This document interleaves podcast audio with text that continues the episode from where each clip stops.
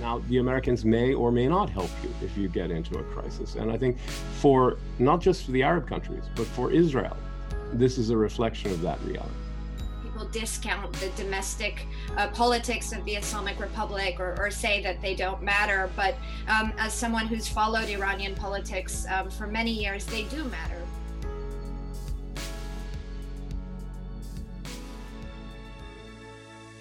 Welcome to Network 2020's audio edition of this virtual event. Be sure to check out our other events, media, and videos at network2020.org.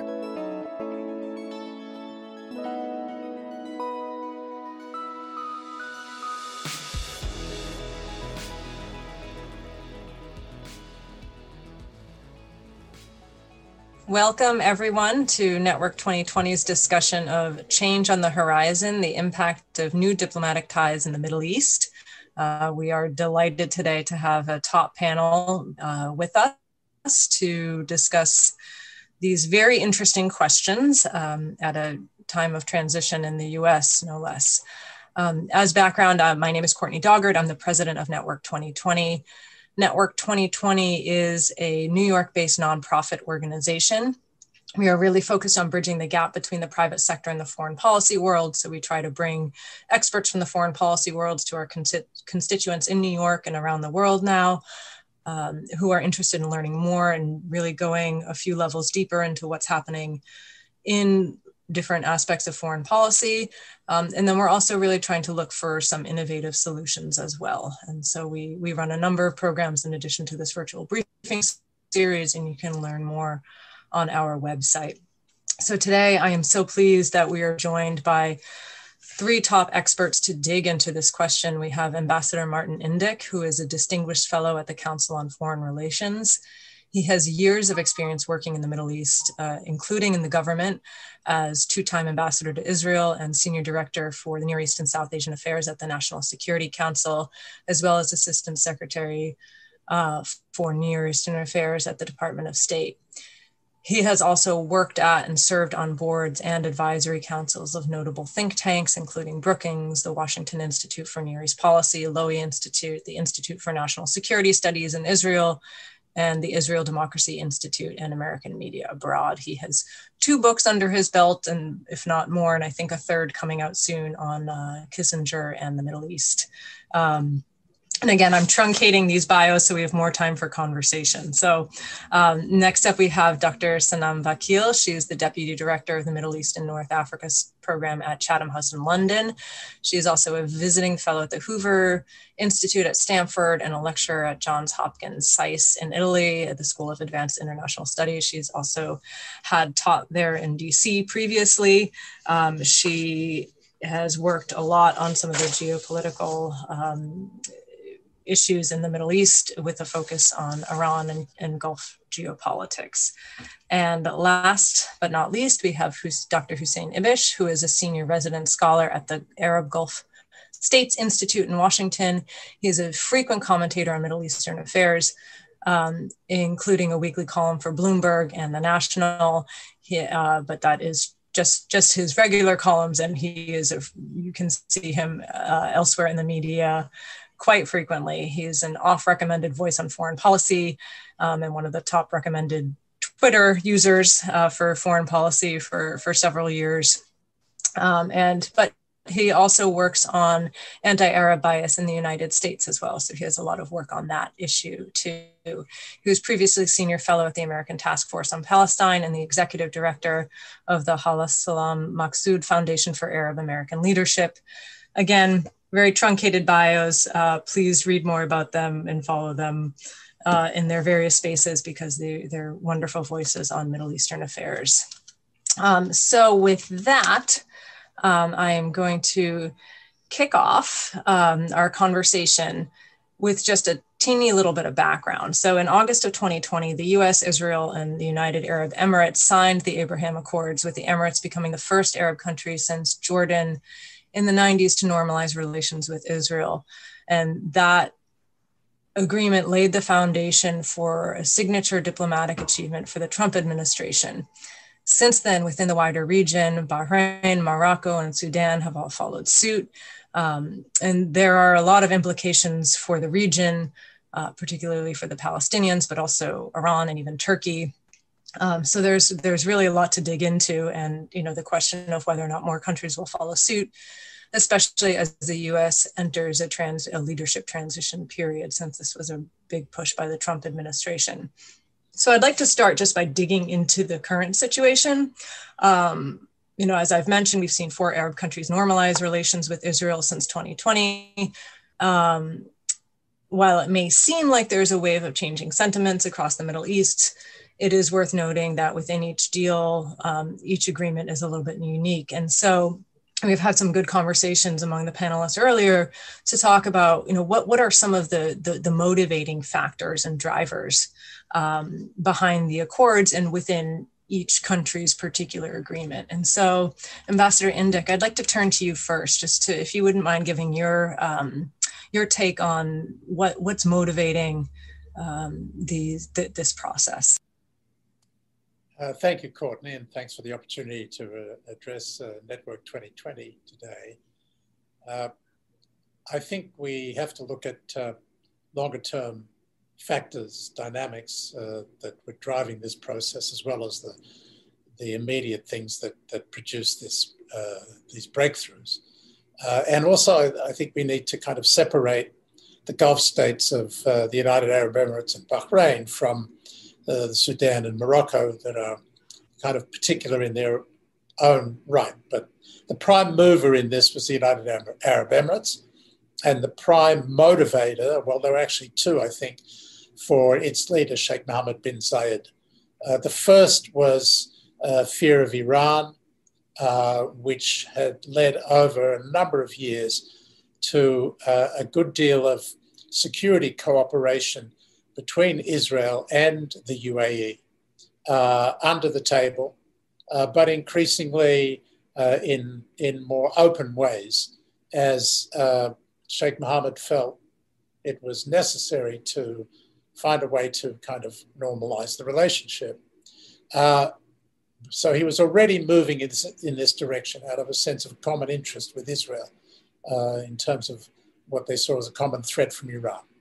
But I think that, that the critical short term factor was uh, the Trump administration's decision to launch a so called peace initiative, which uh, had as its key element uh, Israel's unilateral annexation, blessed by President Trump, of uh, the West Bank, including the Jordan Valley, uh, which was seen as a real problem for King, Hussein, King Abdullah of Jordan, of neighboring Jordan. Uh, and uh, King Abdullah has essentially been Sheikh Mohammed bin Zayed's ward for some time. And he was deeply concerned that this could destabilize Jordan, the annexation that is, and that that would create a problem in terms of another threat that he's preoccupied with, which is the Muslim Brotherhood and the potential for the Muslim Brotherhood to take over in Jordan, uh, connecting with Turkey, and uh, Hamas in Gaza and so on. He has very big concern about that also in Libya.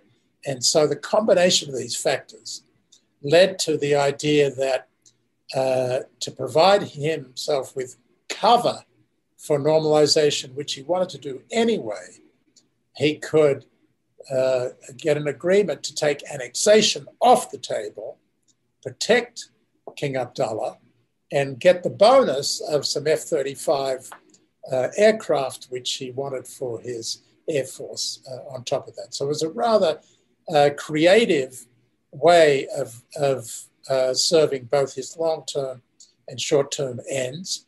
Bahrain can be seen as a proxy for Saudi Arabia, uh, sharing basically the same interests. Although I will note that, as my understanding, that Mohammed bin Zayed did not consult with uh, Mohammed bin Salman, the Crown Prince of Saudi Arabia, before this, wanting to get the advantage of being the first mover.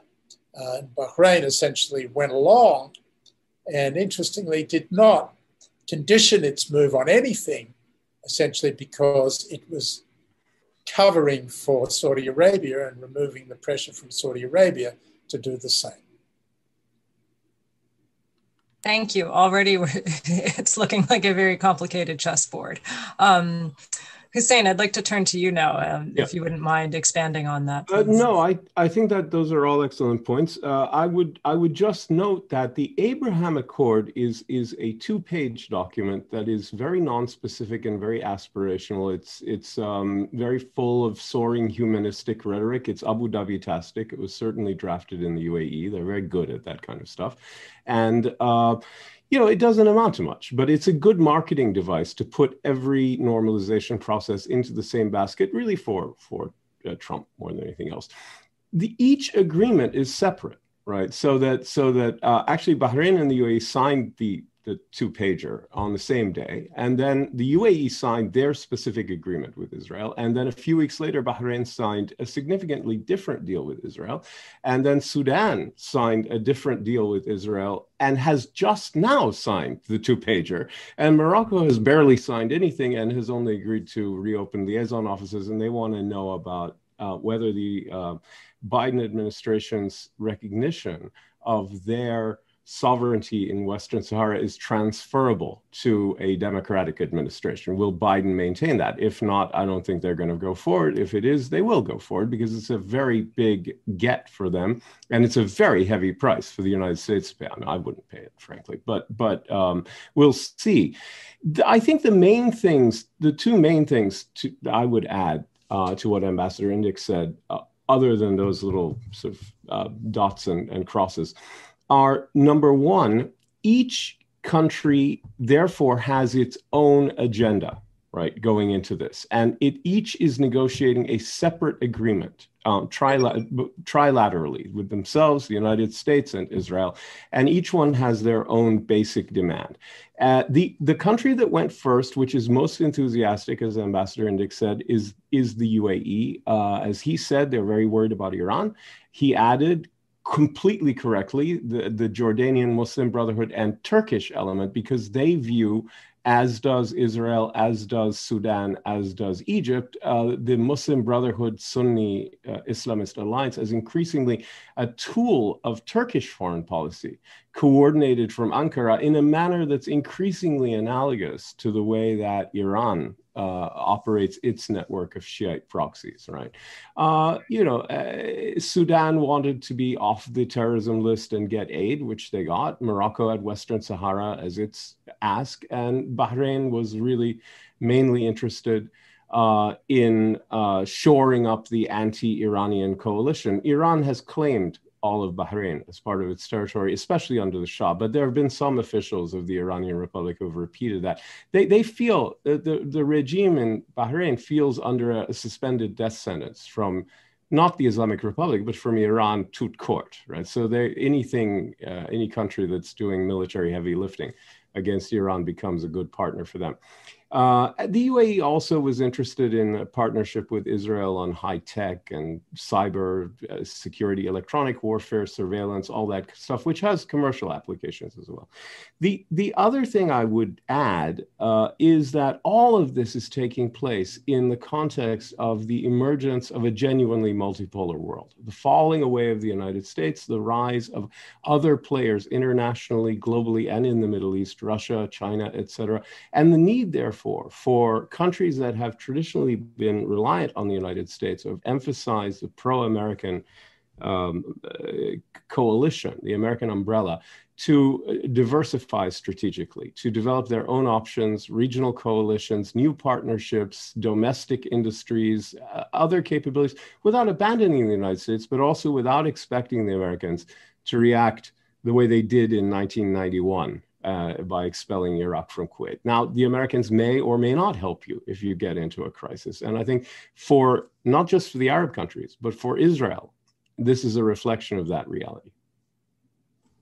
Great, thank you. Um, we, you know, we've heard a lot of mention of some of the other countries in the region, including Saudi Arabia and Turkey and Iran. Uh, Sanam, we were going to turn to you a little bit later about Iran, but is there, would you like to add to that now based on um, you know what what what you're hearing from looking at Iran right now because they seem to be a bit of the elephant in the room. Sure. Thank you so much, Courtney. Um, it's a pleasure to be here. Uh, um, there's a lot to say on this, and I'm I'll get to Iran in one second. I just wanted to add um, my view on the Abraham Accords, um, echoing much of what Ambassador Indyk and Hussein also said, but um, also to just play up the sense in the region um, of anxiety about the role of the US going forward. That's something that is often missed or underestimated in Washington, but when you're in the region, um, it really resonates loud and clear. Um, there seems to have been, over the past decade, dating back to the Obama administration, but also through the Trump administration, and that's sort of the great irony, despite sort of reaffirming partnerships with America's traditional allies, Saudi Arabia, the UAE, and Israel, that a deep anxiety about the role and commitment um, of the United States. To the region remains and lingers. And so I see these anxieties as also motivating and driving, particularly UAE and Israel's um, trilateral um, agreement with the United States, um, hinging themselves to the United States and making them more relevant um, in Washington as regional interlocutors. And perhaps um, as we see the UAE and Israel collaborate more openly on regional security issues, um, I think it will be um, interesting to watch this space, map, and monitor how these two. Important regional states, with the UAE being very ambitious and have a country that's taken quite a large uh, regional um, a- approach of engagement, activism, if you will, um, over the past few years, um, how they will try to influence um, uh, and and perhaps um, uh, step in um, uh, to manage some of these regional conflicts in the Middle East. And I think it's in this space that the context um, of Iran becomes important. And I think it can be equally applied, as Hossein mentioned, to Turkey, but also to their shared uh, security threat perceptions from non state actors. I mean, technically, um, although they both have different um, different policies and tactics towards Iran, Turkey, and non state actors, they share a thematic thread of being threatened by um, these three um, states or non state actors. So, um, from the Iranian perspective, obviously, um, you know, it was no surprise. Uh, this relationship um, was one that had been operational since the 1990s. Um, the relationship, of course, has, has grown uh, much more collaborative and, and much more open, particularly particularly under the Trump administration. Um, I think the concerns are not in the document um, or are not in the uh, sort of uh, commercial ties um, that are being celebrated um, by both uh, the UAE and Israel, for example, but rather um, in the um, perhaps quiet backdoor um, discussions on defense and security matters. How, um, you know, what sort of future role is Israel going to take in Gulf security matters? You know, these there are more questions than answers, but recognizing that there might be more overt um, strategic security military cooperation between these two countries could, you know, further alienate Iran and I also see going forward as the Biden administration um, plans its JCPOA reentry, we're seeing a very coordinated message coming from Abu Dhabi um, and from Israel um, that is the same. They don't want to be um, in the next room or uh, collab, you know, collaborating or communicating with Washington on a JCPOA reentry. They want to be in the room. They want to be interlocutors representing their interests, preventing a return to the 2015 status quo ante, and they want to make sure that their the mistakes of the past are not repeated. All right, terrific. Thank, thank you very much for, for, for jumping in there and, and some parts about Iran uh, earlier on turning a little bit to to Saudi Arabia now, that it seems like they, they would really be quite a, a big get if if if that were to happen. What would it take for the kingdom to normalize relations, and what would be the implications of that happening? Um, Ambassador Indyk, why don't we turn to you first for that? Well, thank you. I think that, uh, as I said before, the uh, the factors uh, pushing Saudi Arabia towards normalization are very similar to the ones we've been discussing uh, for the UAE. Uh, but the Saudis have traditionally played a, a more reserved role when it comes to dealing with Israel. Plenty of relationships, security relationships under the table, but very reserved uh, in terms of overt relations. And um, they've much preferred to be the caboose on the peace train uh, rather than play any leading role. Uh, and that has a lot to do with the role that they see for themselves as the, the king custodian of the holy mosques of Mecca and Medina, the leader of the Muslim world.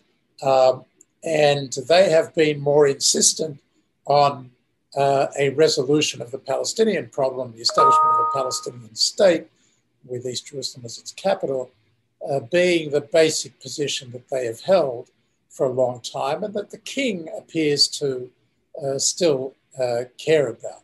It's not clear that the crown prince, who is the de facto ruler, cares about it, but, but uh, the king still uh, holds to that kind of traditional position. So, to answer your question directly, I think they're going to need something more on the Palestinian issue. Uh, the Emiratis used annexation or taking annexation off the table. Uh, the Saudis are going to want something more. I've heard the Crown Prince himself say some time ago that there needed to be progress towards a resolution of the uh, Palestinian issue. Uh, and progress, of course, is an elastic word. Um, so I think it will be uh, up to the Biden administration to explore what it is that the Saudis would want. And here you have a very interesting uh, potential. Because Mohammed bin Salman, the Crown Prince of Saudi Arabia, is in extremely bad odor in Washington, not just with Democrats and with the Biden administration, with President Biden himself, but with Republicans on the Hill as well. That's in part because of uh, Saudi Arabia's role in the war in Yemen, which is the greatest humanitarian crisis that the world is facing at the moment. Um, and Saudi Arabia is seen as responsible for that, Mohammed bin Salman particularly, and for MBS, as we call him, MBS's role in the uh, murder of Adnan Khashoggi, the Saudi journalist. Uh, and so this kind of combination uh, has created some real problems for uh, the Crown Prince uh, with the incoming Biden administration and President Biden himself. And normalization with Israel could well prove to be the kind of get out of jail free card that he can play to uh, get out of this problem, which could manifest itself. The problem could manifest itself in an arms embargo on Saudi Arabia uh, if it doesn't end its involvement in the war in Yemen. So it's facing some real challenges in Washington. If he normalizes with Israel, Israel could certainly help him with that, with their influence in Washington. Uh, but I think that, that uh, he's going to need something on the Palestinian front. And so the question is what is it that, that the Biden administration would seek in this regard uh, that would help to facilitate some progress uh, towards a resolution of the Israeli Palestinian conflict that might then give uh, the Saudis the cover uh, to normalize with Israel. Thank you. Hussein or Sanam, would, would you like to add to that? Uh, only that it was Jamal and not Adnan Khashoggi. Excuse Other than that, it was perfect. I don't have anything. I, I don't think there's anything to add. Um, all right. Th- thank you. Um, it's just a, a, lot of what's what we've talked about has as as we've heard uh, the names of other countries come up there there are obviously a lot of implications for for the wider region. Um, and including among them the palestinians iran as we've talked about a little bit already in turkey. Um, what are some of the implications for these other actors and how are they adapting to these circumstances? And I, I'd like to start with you, Hussein, just to hear a little bit about the Palestinians and anything else you'd like to add on that. Front. Well, this this is a disaster for the Palestinians uh, in the short run. It's also to uh, an extent that I think they haven't fully appreciated yet a self-inflicted disaster because for the past eight nine years or so if when and let me personalize it. When i have asked senior palestinians what's your national strategy? you would get one of two answers. Either they would say the arab peace initiative which is the, the idea from 2002, the Saudi idea that uh, Israel would uh, basically agree to a two state solution with the Palestinians. And then when that's concluded, the Arab world and then subsequently the Islamic world would, would normalize with Israel. It, it linked occupation and normalization with uh, ending the occupation first, right? And and this was on the table as an Arab consensus for a long time, and it it atrophied. And now with these uh, normalization processes, it, it, it doesn't really exist anymore because the whole logic of it was to have the Arab world serve as a package deal to incentivize Israel to come to terms. And that certainly is gone, right? So uh, the other, so either they would say, the Palestinian leaders, that, well, the API is our strategy, or they would describe the API without referring to it directly. Either way, they were uh, really kind of putting their national strategy in the hands of other people because it could be, and then in fact was, redefined in a way that made it politically useless, diplomatically useless for Palestinians because it no longer serves as a package incentive or even any kind of incentive, frankly, for, for Israel under the current circumstances. Saudi Arabia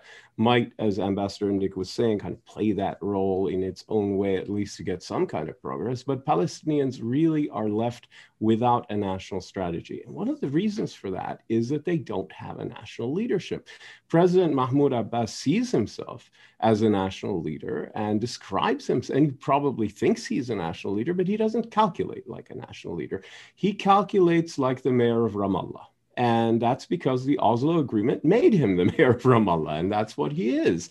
And so that's reflected in his calculations. And so he has resisted, say, using Egyptian proposals to get back into Gaza, uh, believing it was filled with risks for him, and it was, but national leaders takes, take risks, right? And that any kind of proactive national strategy uh, either for political dominance or for achieving liberation from occupation requires risk taking, it requires boldness, and he doesn't have that. As for Hamas, uh, they're split in two. Either they're, you know, local people who think like the mayors of Gaza, or they're transnational people who are plugged in with Turkey, or few of them plugged in with Iran. And again, they're not thinking like Palestinian national leaders. So there's this there's this crisis, not just of unity, but a lack of genuine bona fide national leaders. And the leaderships that exist have incentives to act either in a subnational or transnational capacities that has really crippled the Palestinian movement.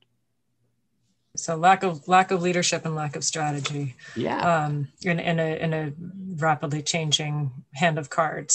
so they, they missed an opportunity. It sounds like. Yeah, um, because it would have taken political boldness to to deal with any of mm-hmm. these things properly, and that's missing.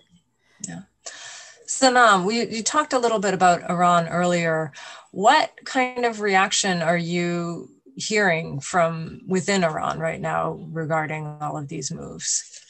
Sure. Um, well, as you know, it's been like Annus Horribilis tw- for Iran in 2020.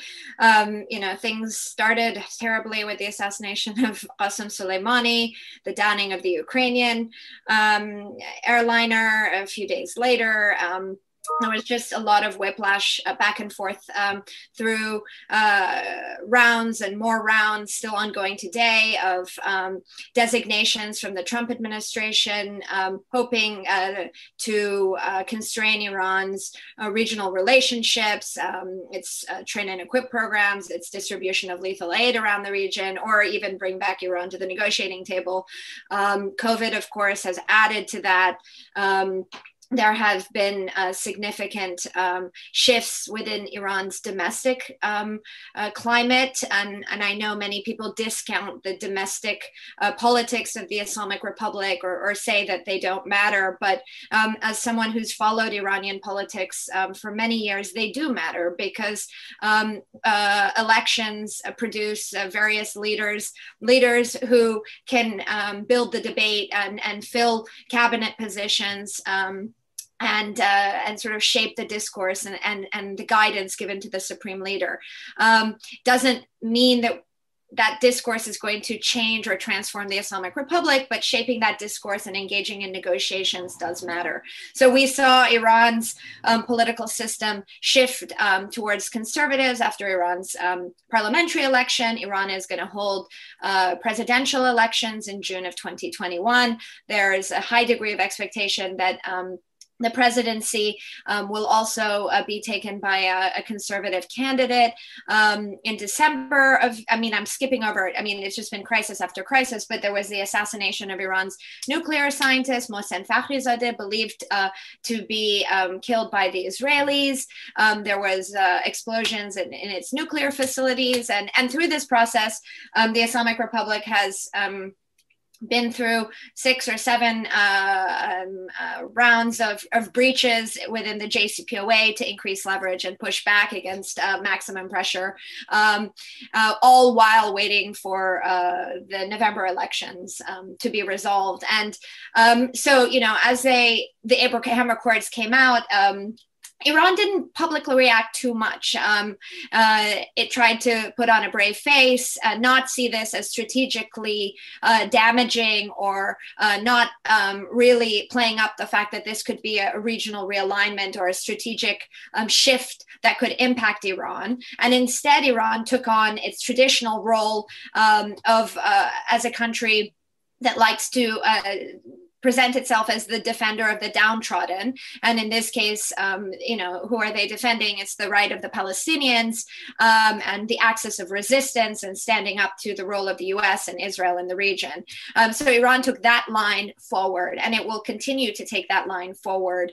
Um, uh, probably pursuing what it has always done in the region, looking for sort of tactical, coordinated, opportunistic responses to assert itself. Um, in the region um, uh, through these asymmetric relationships it has built. Um, one of those relationships has been with Qatar that uh, uh, grew uh, marginally stronger through the blockade that was recently, um, cosmetically at least, um, and officially on paper, resolved.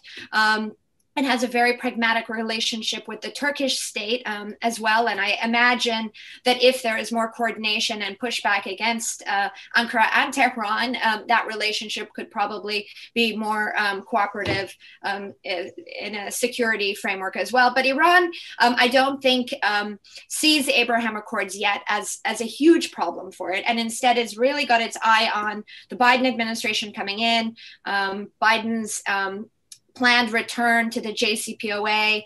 Um, and it sees that as the first step to what it knows is going to be a longer process. And that process is um, going to see um, regional discussions brought to the table uh, with um, regional actors uh, like the UAE and Saudi Arabia if the Biden administration is successful. And probably here the UAE can be the interlocutor or the back channel with Israel, um, which which also could be interesting. But Iran has very you know tactical and pragmatic relationships also with the UAE. So Iran is always looking to leverage um, domestic scenarios around the region. Um, if you remember in 2019, the UAE quietly de escalated with Iran yeah. um, during the summer of instability and attacks on Saudi oil facilities. So um, it, it, sees itself as a nimble regional player. So it's important to look at this, the space of the region. Unfortunately, Iran is not a productive regional actor or player, and that's why it's so deeply hated in the region. But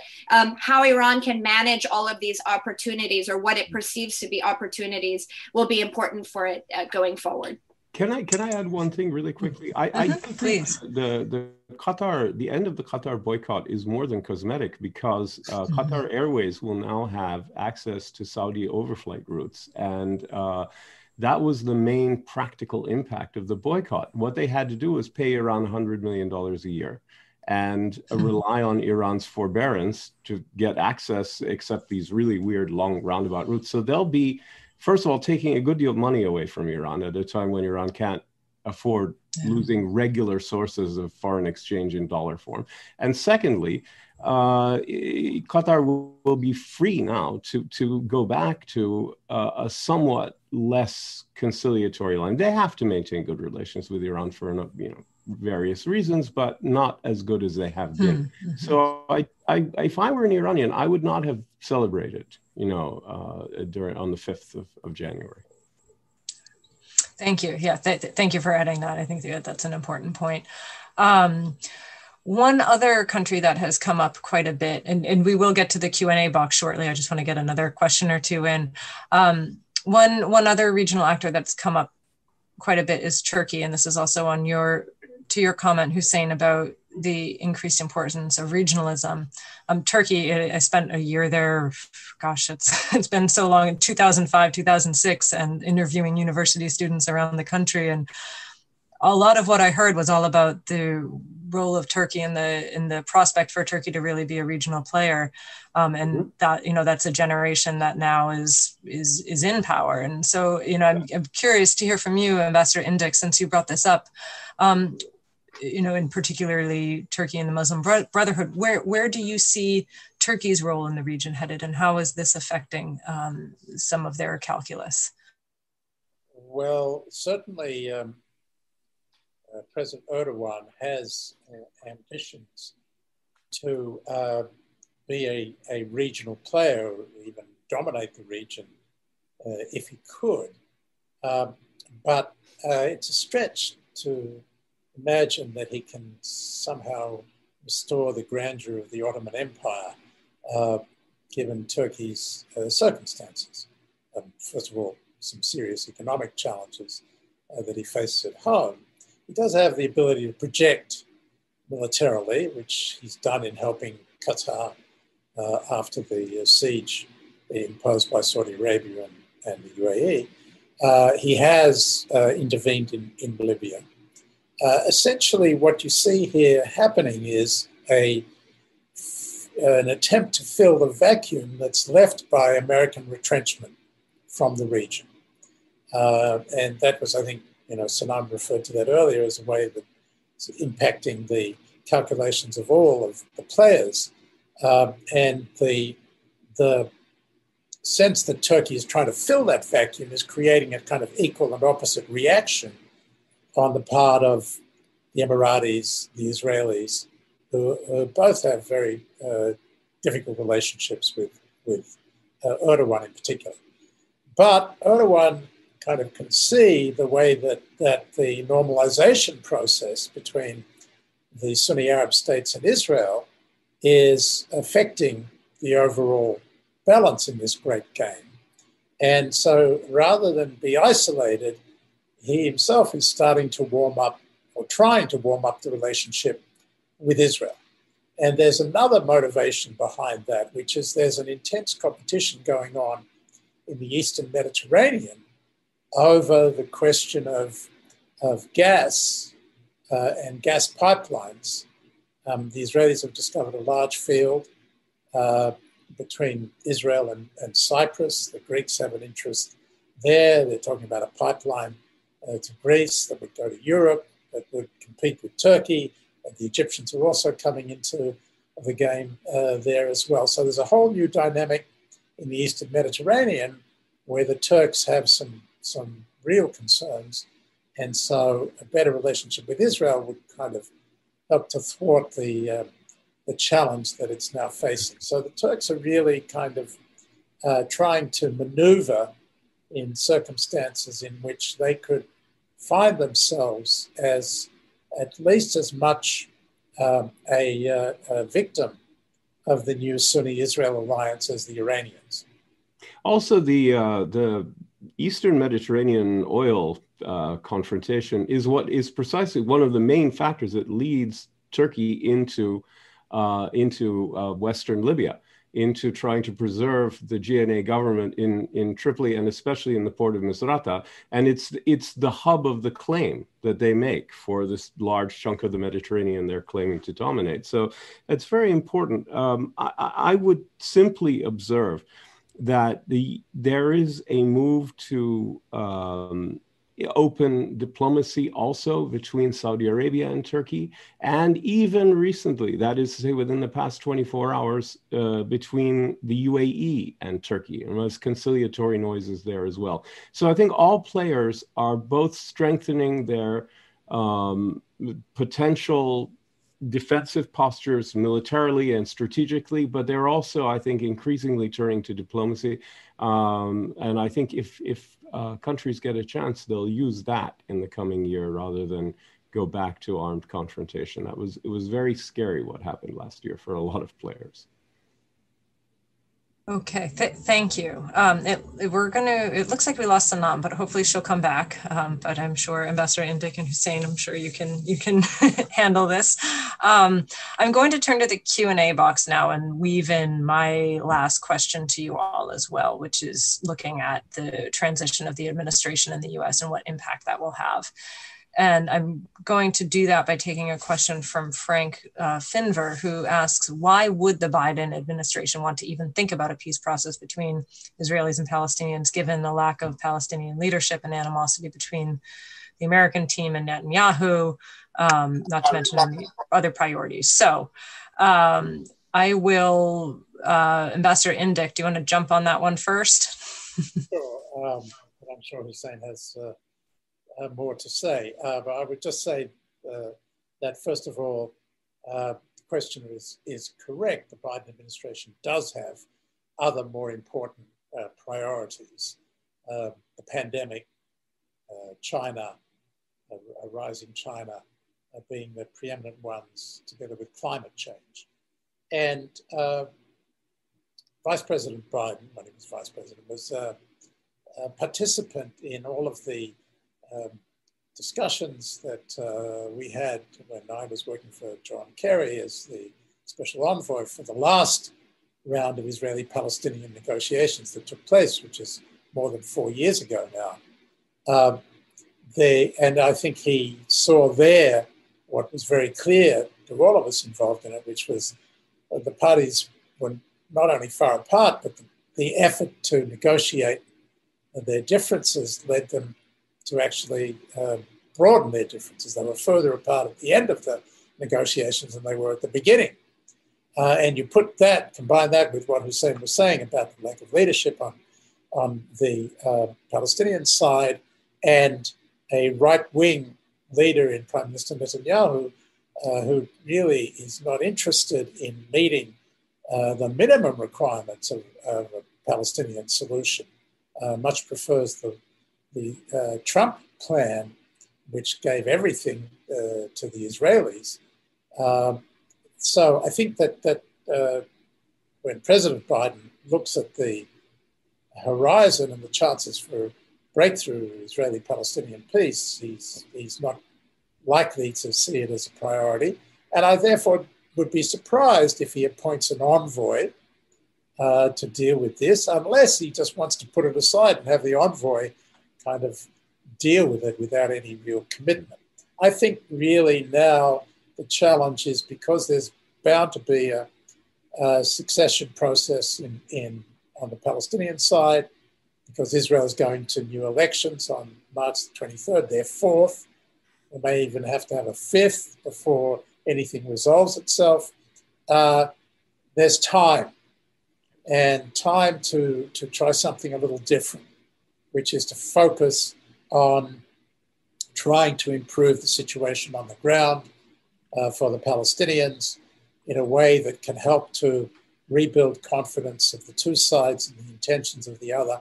And perhaps down the road, there will be greater opportunity to move again to try to resolve the conflict as opposed to try to create a momentum towards resolving it, which is, I think, the, the real challenge facing Biden today. I, I, think that's all exactly correct. I would add only uh, one that the this conflict has a nasty way of reasserting its importance uh, from time to time. It can drift off into the background, and then all of a sudden, it becomes very politically and symbolically potent. It's a it's a big destabilizing variable, and until it's resolved, it'll continue to be that. And I think wishing it goes away won't make it so. The, the second thing is that the, the immediate task confronting Biden is damage control from what the Trump administration has done to U.S. relations with the Palestinians and the U.S. position towards a two state solution. So Biden needs to make it clear that the Abraham Accords have superseded the Peace to Prosperity annexation plan, that Israel cannot come to the United States and the Palestinians and say, right, we're beginning with this instead of the agreed signed 1993 Declaration of Principles as a basis for negotiations. That's not going to work and uh, he can, you know, rebuild diplomatic and other relations with the Palestinians and take it from there. And I, I agree with Ambassador Indyk. At the moment, there's no, there's nothing to work with at the high diplomatic levels, but there's lots you can do on the ground to make things better and prevent either side from taking dramatic actions that worsen the strategic situation while you, you know, repair U.S. policy, which needs know, urgent repair. Thank you, and, and welcome back, Sanam. Um, the, the the question was talking about you know prospects for for peace between um, Israelis and Palestinians under the Biden administration, but it also tangentially rolls into uh, both my question about what would happen under a Biden administration, and also there is another question from uh, Abdul Matan who is asking about the policy of pivot towards Asia, which Ambassador Indyk also mentioned that it would be lower on the priority list. You know, what would U.S. policy priorities be for the Middle East, and um, and would you want to chime in on that? You know, particularly when it comes to to Iran, or um, if you prefer to wait, we can we can have you back once the election's over. well, I mean, I think one of the uh, very clear or uh, indications um, that we have to date, you know, with the inauguration uh, just 10 days away, is that the Biden administration intends to engage with Iran on the JCPOA. Um, I think that's going to be um, one of their signature um, uh, strategies for the region.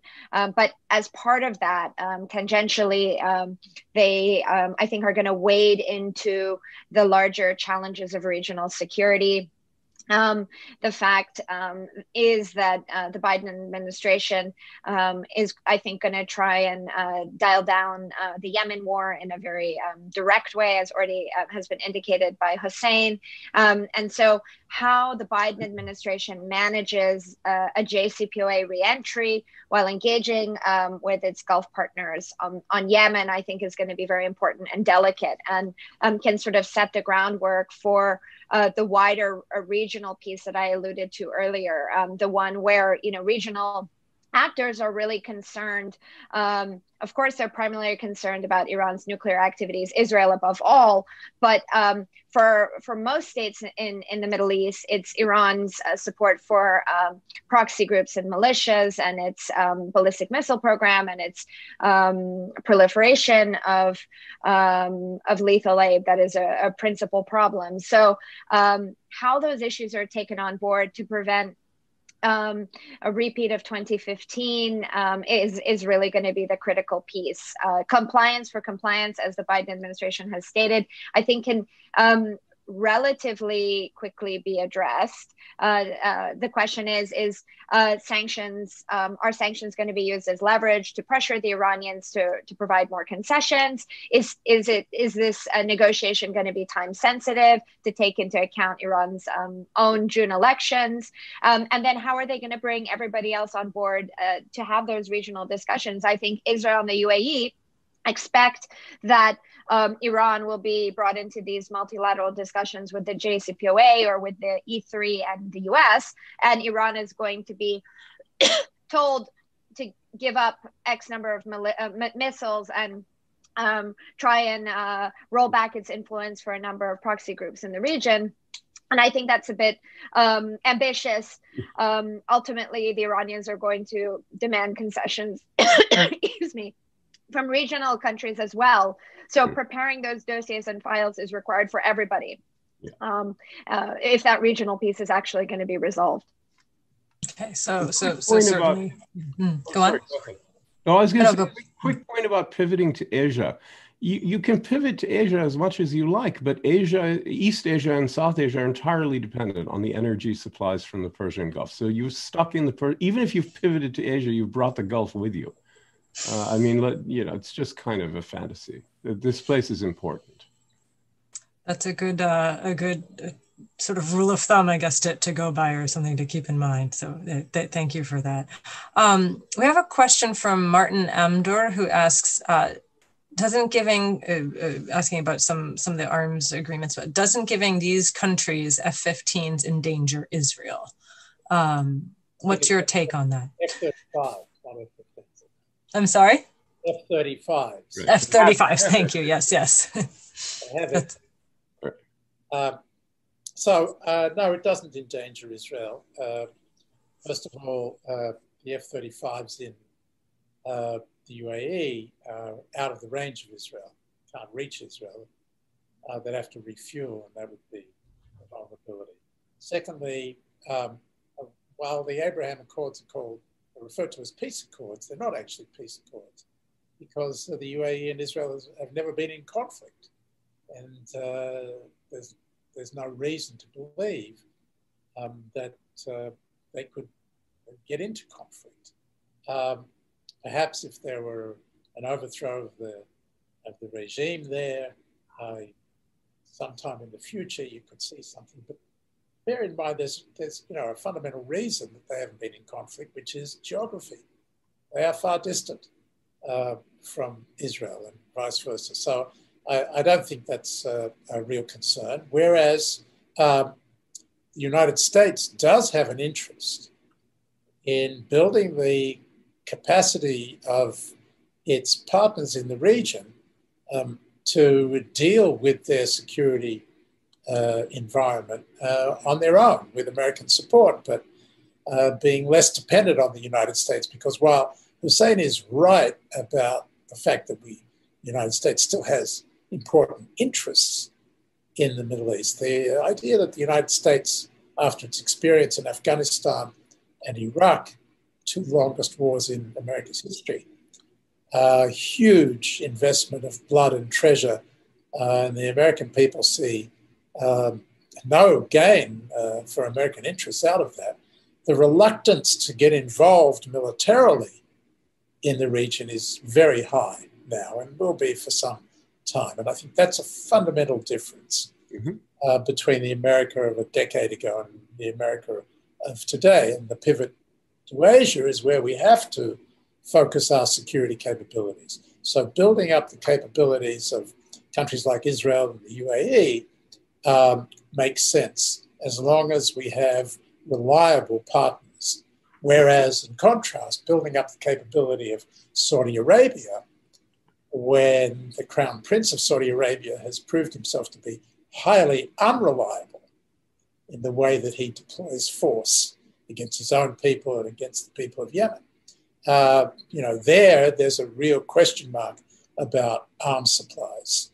Mm-hmm. Uh, the Congress, both Republicans and Democrats, are asking about. But in the case of, of the Emiratis, I think there's a feeling that this makes sense uh, for their security and for our security, and it's not a threat to Israel.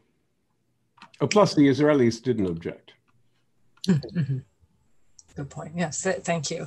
Um, one question we have from an anonymous attendee is um, wondering whether or not the decision made by the governments in UAE and Bahrain does that does that trickle down to the people? So are they on are they how, how are they reacting to their respective leaderships decisions to normalize relations? So there's much more political cohesion in the UAE than there is in Bahrain. However, I mean, there are differences. There are uh, attitudinal differences and cultural political differences between the more southern, more worldly, and richer uh, emirates like Abu Dhabi and Dubai that dominate the federation, and uh, places further to the north. Sharjah is kind of a hinge, and then you've got places like Ras Al Khaimah.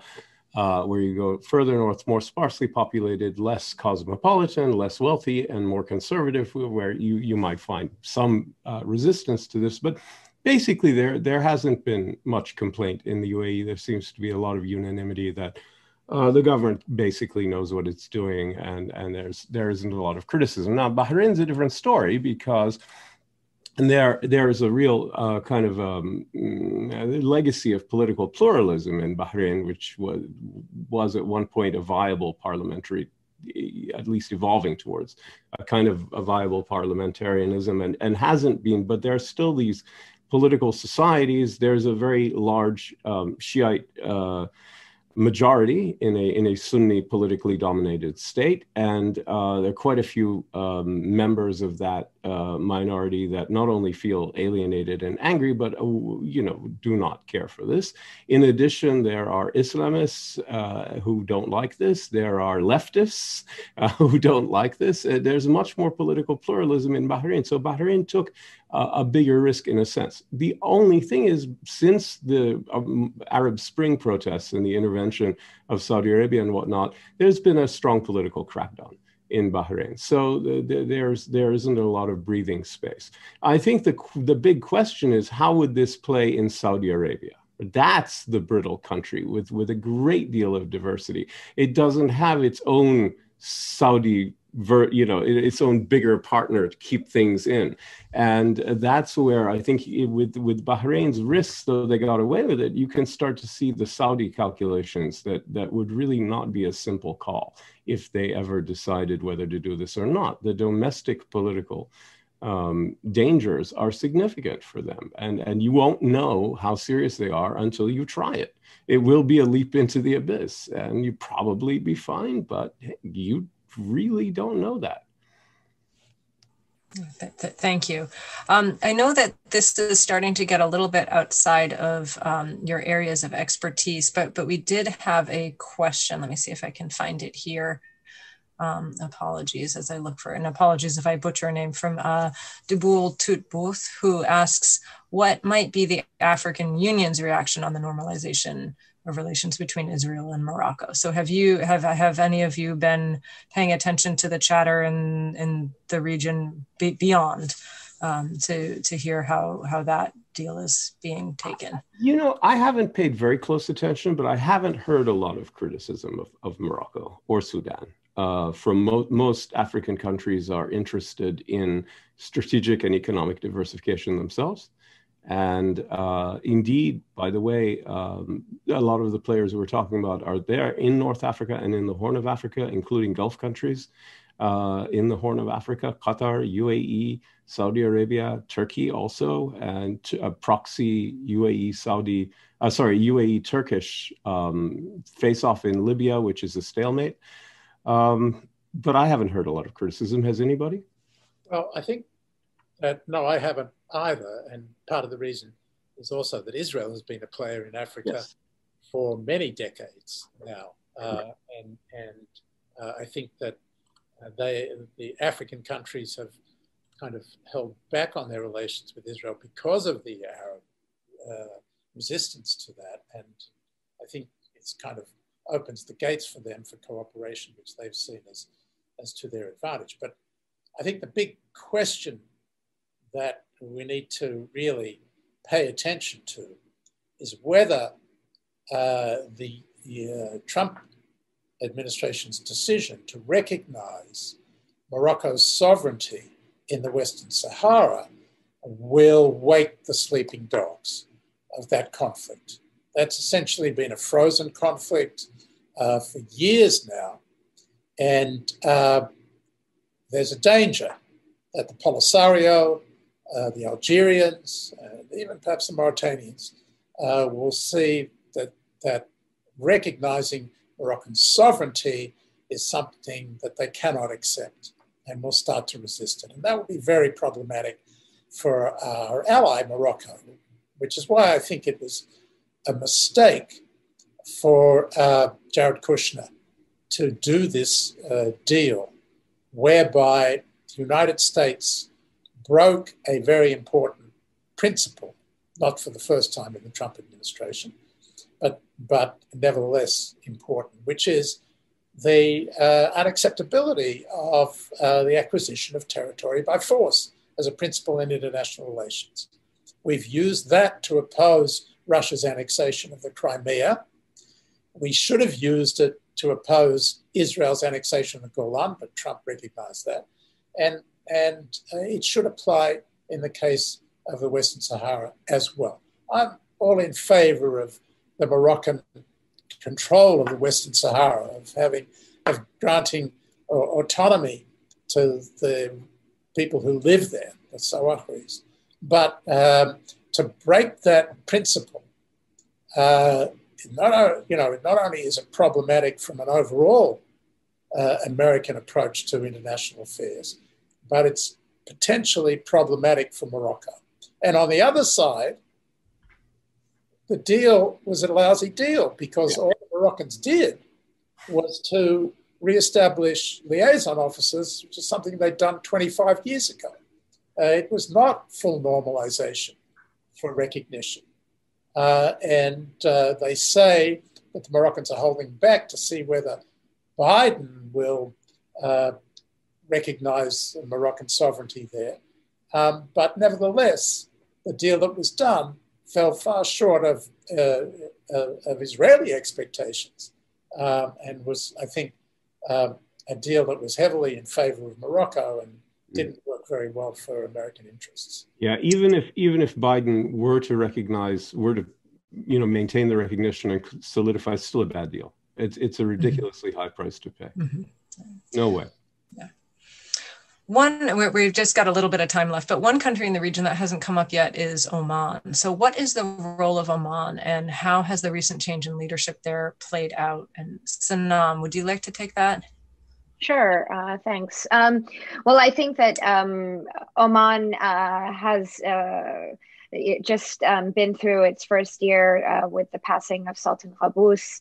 Um, so Sultan Haytham is, um, you know, leading Oman through a transition. Um, Oman, uh, like the other GCC states, has also had more overt relations with Israel. even going back to the 90s and just uh, last year netanyahu was it last year or the year before um, netanyahu visited muscat um, so oman has taken you know a, a balanced um, role in uh, its outreach to different regional states, also engaging with Tehran um, quite seriously, and of course serving as uh, the convener and back channel uh, between the U.S. and Tehran during the J- pre-JPOA uh, discussions. Um, 2011, 2012. So the Omanis have been um, quite careful and calibrated, um, uh, not quickly jumping on the bandwagon of normalization, uh, despite having a serious a track record of engagement with the Israelis and um, actually watching the Omani space and engaging um, with friends inside the country, there was indeed more uh, public pushback to towards normalization. There were hashtags trending, and um, uh, specifically saying say no to normalization doesn't mean that that would necessarily um, limit uh, the uh, the government's outreach, but um, economic priorities, and I think um, GCC stability um, has been much more of a priority for the Omani government, and um, I think that they're taking a bit of a longer road, waiting to see how the Biden administration is going to engage with the GCC, engage on Yemen, um, and and uh, maybe use uh, uh, their uh, new um, engagement with the Biden administration, um, where they had been quite marginalized um, under President Trump. There wasn't a heavy uh, engagement and, and not um, huge interest in Oman. They might use this as an opportunity to solidify or normalize. But primarily, what's motivating the Omanis right now are economic concerns. So, um, finding a sort of solution to those sort of challenges will be uh, will continue to dominate the Omani agenda. And I think Kuwait is also important to mention because the Kuwaitis have a very different role on um, on the issue of normalization. Um, they uh, uh, are highly committed to the Palestinian cause so they would be the last in line uh, to normalize. Um, they have a long um, history of supporting um, Palestinians, and you know they're they have a, a, role as regional mediators, but sort of generational change, I think, is important um, to consider when looking at um, uh, decision making in the GCC. You know, MBS has been rumored to long be supportive of normalization, but compared to his father and, and perhaps other senior um, figures in the Saudi government, um, there's been pushback. So, how these states um, mitigate and manage um, uh, economic priorities uh, and security priorities um, over defending the interests of the Palestinians, I think, is and how they sell that to their populations ultimately um, is going to be uh, key. And I think in the Saudi space, um, as Hussein indicated, that's uh, going to be a really important variable to watch. Kuwait is allergic to regional controversies. well, there's a lot to be allergic to. so, with that, uh, we're actually past time. So I want to say thank you to you all. Uh, to, one for joining us today, but also two for the work that you do. It's um, even just this hour that we've delved into. It shows what a intensely complex region this is, and so you must have the you know brains of chess masters to be to be able to keep track of all the moving parts. So so thank you for doing that. Um, we, we really appreciate it. Thank you for listening to Network 2020's audio edition of this virtual briefing. Click on the link in the description below to view all of our upcoming events and find out how you can become a member and gain access to our members only benefits.